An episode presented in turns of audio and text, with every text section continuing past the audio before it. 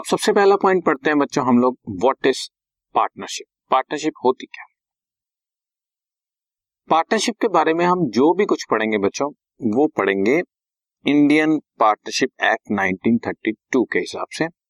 और हर एक्ट में डिफरेंट सेक्शन होते हैं और हर सेक्शन में एक नई चीज़ एक्सप्लेन की गई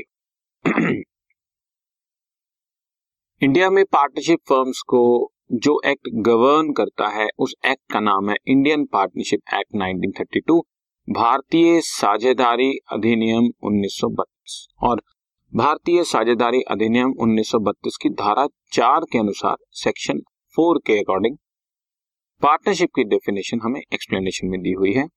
That partnership is the relation between the person number one between the person who have agreed agreed to share profits profits of a business business carried on by all or any of them acting for all carried on by all or any of them acting for all तुम ध्यान से देखो, मैं definition पढ़ाते हुए numbering दे रहा हूँ।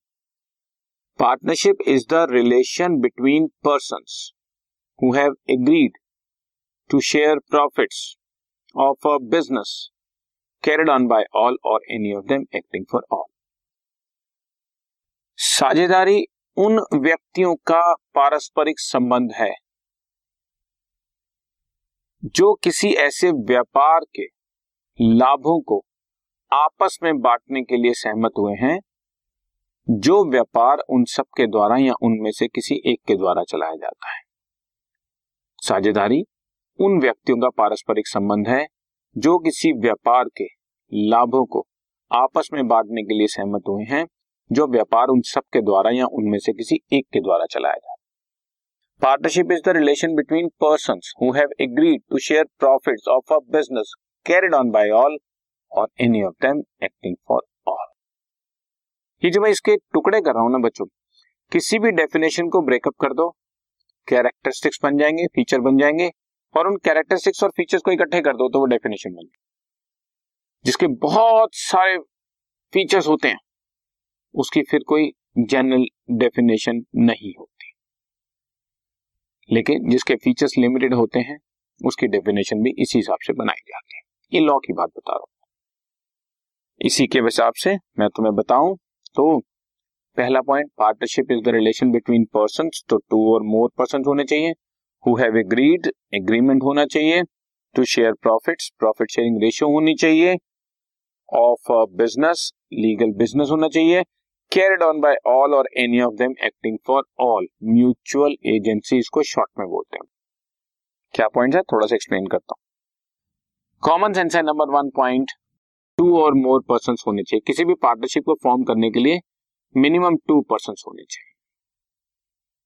मैक्सिमम नंबर ऑफ़ पार्टनर्स के लिए दो एक्ट डिस्कशन कर रहे हैं आपस में। एक एक्ट ने बोला या एक रूल्स ने बोला कि पार्टनरशिप फर्म के मैक्सिमम नंबर ऑफ़ पार्टनर जितने मर्ज़ी डिसाइड कर लो, पर हंड्रेड से ऊपर नहीं तो दूसरे एक्ट ने फाइनल कर दिया कि maximum number of partners fifty है। मेरी बात आपको समझनी पड़ेगी बड़े ध्यान से। इसके अंदर मैक्सिमम नंबर ऑफ़ पार्टनर यहाँ पर अब आप फिफ्टी कोट करोगे। ध्यान से। ऐसा नहीं है कि ये कुछ गलत लिखा हुआ है, ये भी बिल्कुल ठीक है। कंपनीज़ एक्ट 2013 ने मैक्सिमम लिमिट लगा दी कि पार्टनरशिप फर्म के पार्टनर्स को 100 से ऊपर मत फिक्स करना। तो पार्टनरशिप एक्ट ने इसको 50 प्रिस्क्राइब करते हैं। आप ऐसे समझो, जैसे हमारे घर में पेरेंट्स है। हर पेरेंट की अथॉरिटी है। लेट अस अज्यूम आपके फादर ने मदर को बोला कि बच्चे की पॉकेट मनी डिसाइड कर दो। पर ध्यान रहे, दस हज़ार से ऊपर मत करना। मम्मी ने कहा, ठीक है। मदर ने बोला कि दस हज़ार से ऊपर नहीं करनी ना, बाकी तो मैं जो मर्ज़ी कर लूँ तो फादर ने कहा हाँ बाकी तुम्हारी मर्ज़ी।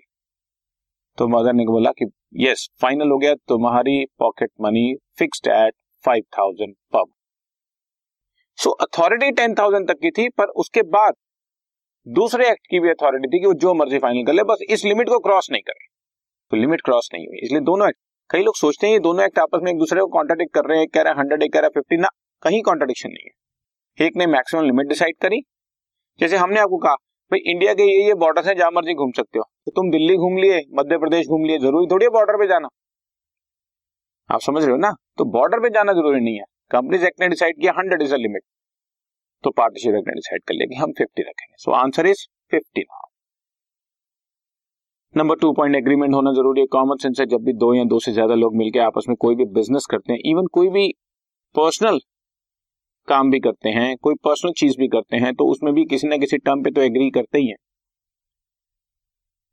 जैसे पार्टनरशिप का नाम क्या होगा, या कितने पार्टनर्स होंगे, या सो जो बड़ी सारी बात। एग्रीमेंट में भी रिटर्न एग्रीमेंट में भी ओरल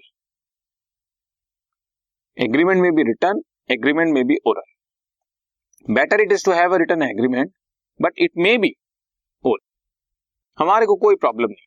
हम तुम्हें नहीं कह रहे। तुम जो मर्ज़ी करो। बस एग्रीमेंट कर लो। नहीं करोगे तो भी कोई प्रॉब्लम नहीं। तो पार्टनरशिप एक्ट जो कहता है उसको फॉलो कर लेना। It's very simple so agreement oral कर लो या रिटर्न कर लो। लेकिन अगर रिटर्न करोगे और वो भी लीगल डॉक्यूमेंट्स पे तो वो पार्टनरशिप डीड बन जाएगी।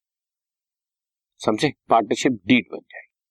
तो रिटर्न एग्रीमेंट को लीगल डॉक्यूमेंट्स पे डालना इज़ कॉल्ड पार्टनरशिप डीड ठीक है जी? Number three profit sharing ratio होनी चाहिए। कॉमन सेंस है, जब तुम कोई भी बिज़नेस करोगे तो। कहने में प्रॉफिट्स होते हैं, पर लॉसेस भी होंगे तो बांटोगे। बट बेसिकली जब हम कोई बिज़नेस स्टार्ट करते हैं तो हमारा मोटिव लॉसेस कमाना थोड़ी होता है। मोटिव तो यही है ना प्रॉफिट कमाएँगे। कि भाई हम लोग बिज़नेस करेंगे प्रॉफिट जो होंगे, आपस में शेयर करेंगे। बात तो ऐसी की जाती है। तो इसलिए डेफिनेशन कहीं गलत नहीं है। प्रॉफिट शेयरिंग रेशियो होनी चाहिए, जो भी, जैसे ए को फिफ्टी परसेंट देना बी को फोर्टी परसेंट देना सी को टेन परसेंट देना ये profit sharing ratio legal business होना चाहिए, बच्चों कॉमन सेंस है। If we are talking law तो we are talking lawful things तो लीगल बिज़नेस होना चाहिए। अगर बिज़नेस एक्टिविटी नहीं है, तुम कोई नॉर्मल अपना काम कर रहे हो, जैसे फॉर एग्ज़ाम्पल तुम्हारे पास कोई लैंड है, तुमने सिर्फ़ किराए पर दे दिया दो भाइयों ने किराया आ रहा है आपस में बांट रहे हो तो ये कोई पार्टनरशिप नहीं है। देखने में दो और दो से ज़्यादा पार्टनर्स हैं मतलब लोग हैं प्रॉफिट भी शेयर कर रहे हो, बाकी भी सब ठीक है एग्रीमेंट भी है, लेकिन वो पार्टनरशिप नहीं है क्योंकि बिज़नेस नहीं कर so business must be and finally mutual agency होनी बहुत ज़रूरी है। म्यूचुअल एजेंसी का मतलब है सारे पार्टनर्स का, आपस का रिलेशनशिप एजेंसी रिलेशन है। हर पार्टनर दूसरे पार्टनर का एजेंट माना जाता है। हर पार्टनर पार्टनरशिप फर्म का एजेंट माना जाता है। ऐसा नहीं है कि ए पार्टनर करेगा तो फर्म पर बाइंडिंग होगा बी पार्टनर करेगा तो फर्म पर बाइंडिंग नहीं होगा। ना। सारे पार्टनर्स जो बिज़नेस की एक्टिविटीज़ कर रहे हैं फर्म को उसको मानकर चलना पड़ेगा because all partners are mutually agents to each other ठीक है जी? सो so ये डेफिनेशन और साथ ही में इसके फीचर्स मैंने आपको कराए। ओके ना? Right done